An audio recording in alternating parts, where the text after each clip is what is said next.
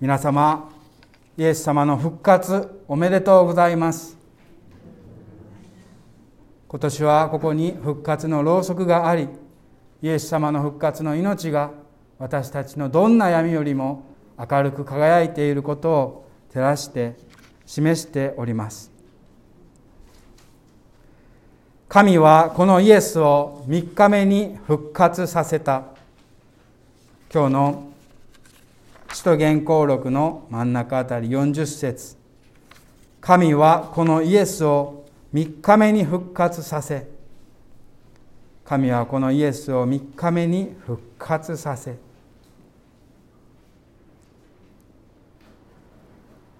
今日は私たちが新しくなる日ですけれども皆さんは新しくなる。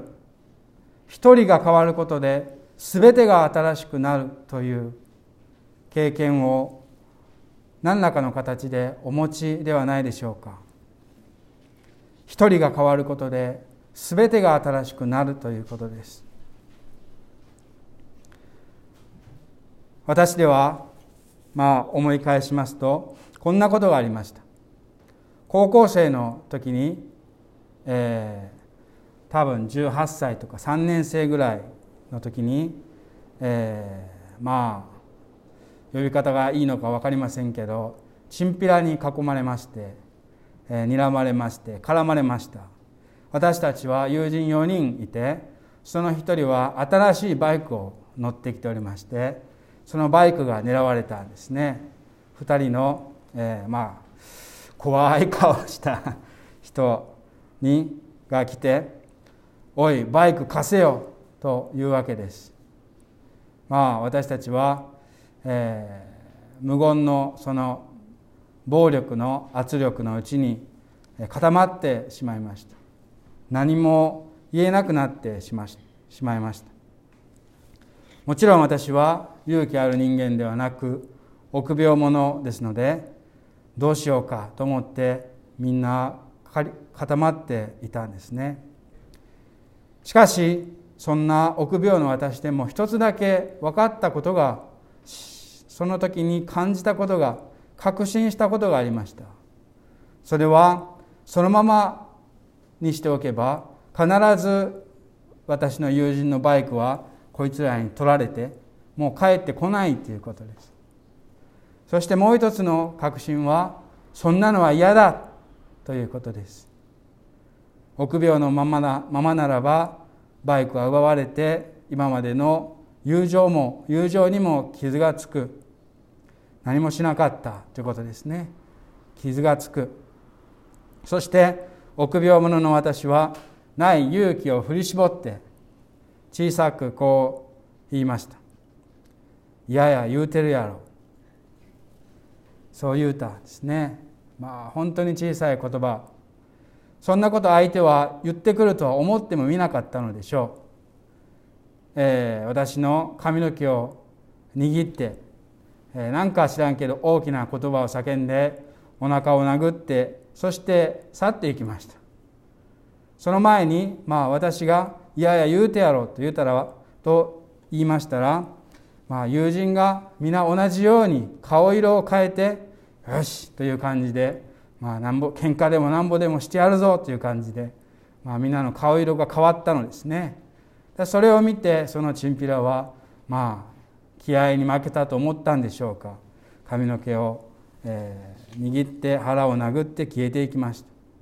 これは別に自分が勇気があるものだということを言いたいのではなくてその時、まあ、一人が変わったもしくは神様に変えられたことで全員が変わったということ。そのことの例えですね。一人が変わることで全員が変わるのです。全体的にみんなが曖昧に変わるということはないのです。チンピラの暴力の圧力とは全く違う次元で何万倍何千万倍にも強い圧力を一番最初のクリスチャンは受けておりました。ローマ帝国の圧力ですね。暴力の圧力。迫害ですね。ローマ帝国の迫害というのは、まあ、公式な当局が、えー、暴力を持って少数派を虐げて消し去ろうとする。ちょうど今ミャンマーで行おうとしていることによく似ています。しかしこの一番最初のクリスチャン一番最初のクリスチャンはクリスチャンとはなかなか呼ばれずユダヤ教の一派でした。この人たちはイエスという人を王様だと信じたんですね。キリストというのはイエス様の名字でも何でもなく王という意味です。油注がれた王メシアという意味です。つまりこの世界の王は支配するのはローマ帝国ではなくあそこで死んで復活したイエスだ。ですのでまあクリスチャンの教会というのは一番最初は王なるイエス運動だったとでも言えると思います。イエス様が王だと信じたい。この王なるイエス運動は迫害にも負けずどんどんと広がっていきました。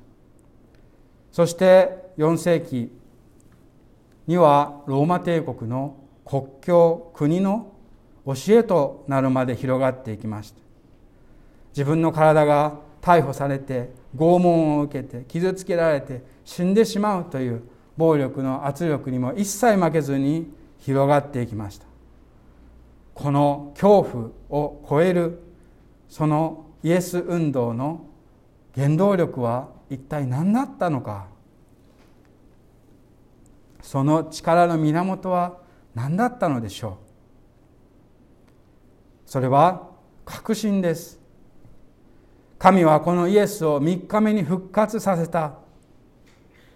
この復活によって新しい世界が新しい自分が新しい命が創造された。新しい人生が始まったと弟子たちは確信したのですね。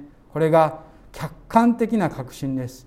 自分がそう思うからとかそう信じるからその程度のものではなくて自分がどう思うと自分が何を信じようと信じまいと関係なく客観的にイエスという人が死人のうちから3日目に復活したという。これが世界を変えたのだ。だから私たちはローマ帝国の迫害をも恐れずにイエスの福音をイエス様の愛を伝えるのだ。この客観的な確信によって突き動かされていく弟子の姿が福音書にも使徒言行録にも書かれています。一つは福音書の一番最初の一番マルコ福音書の一番最後のところで女性たちが墓を出て逃げ去った後こうあります。震え上がり正気を失っていた。そして誰にも何も言わなかった。恐ろしかったからである。まあこれは喜びに満ち溢れて福音を宣伝宣教する前ですけれども女性たちは恐ろしいほどにこの神の働きを感じた。そしてまたこの使徒言行録でもあの三度イエスを裏切ったペテロがここでは力強くイエスが殺された神霊にもう一度戻ってきてイエスこそ王様なのだと宣言して説教しています。この弟子の変容ぶりですね。これこそ確信に基づいています。神はこのイエスを3日目に復活させた。聖書の神は天国のという雲の上の遠いところで私たちを遠くから見守っているだけもしくは見過ごしている存在ではありません。旧約聖書を読めばよくわかります。アブラハムに近いイスラエルという民を用いてこの歴史の中で約束を成就する。それが神です。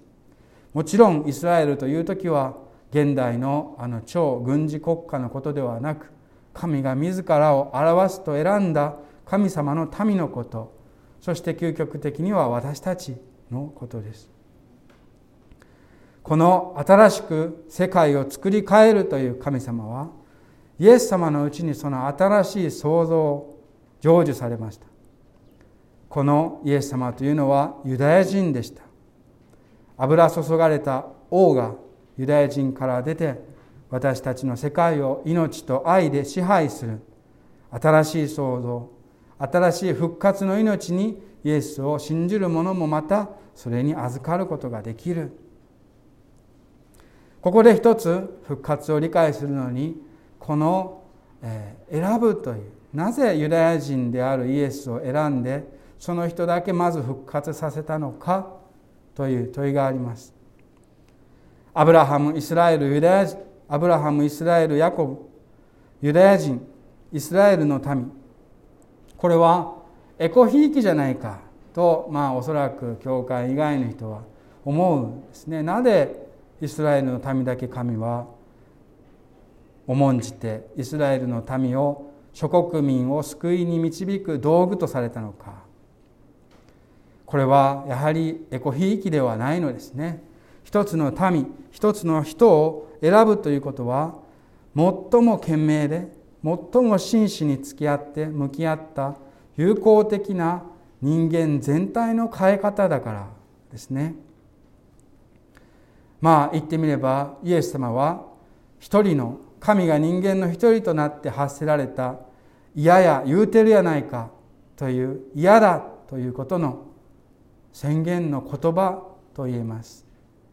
古い体古い罪愛のない生き方そして死の力病気の力障害の力悪い力すべての圧力それに対して神様が嫌だと言った言葉それがイエス様です。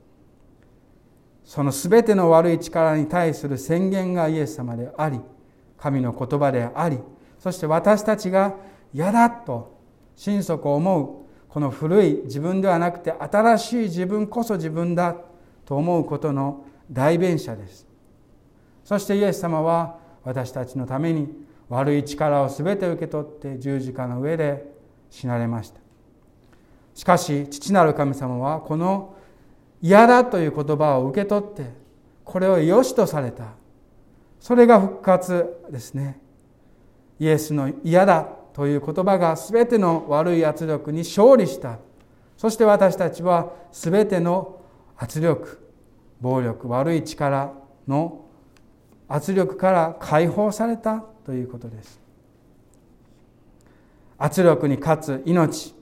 この命は特定のユダヤ人の人一人ナザレのイエスという人が復活することによって始まりました。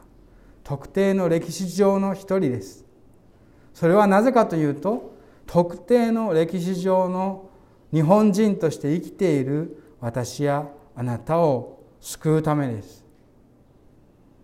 特定の一人を用いて特定の私たちを救うためにイエス様は死に復活なさったのです。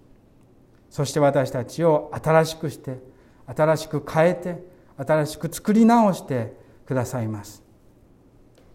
そして生産式というのはその新しい命の創造作り直したその新しい世界の宴ですね。宴会です。命の宴会です。私たちは五感を通してそれを祝うわけです。この後も今日はお香を炊くことになっていますがそれもまた五感を通してこの新しい命の祝宴を宴会をお祝いするのです。イエス様はこの新しい命の宴会圧力から解放された新しい創造世界から語りかけてくださいます。あなたが圧力の下にある時圧力のもとにある時こそ私の復活を信じなさい。私があなたたちを新しく作り直したことを信じなさい。私の新しい創造の中ではどんな過ちもどれだけ祈りが不足していてもどれだけ信仰が足らずともどれだけ病気の力が強くてもどれだけ死の力老いていくその力が強くともどれだけ罪の力が強くて圧力がかかったとしても一切関係ない。私がこの世界を新しくした。私はあなたを新しくした。新しく創造したのだから。復活。それはあなたが新しく作り変えられる。その確信です。ハレルヤ。主は誠によみがえられた。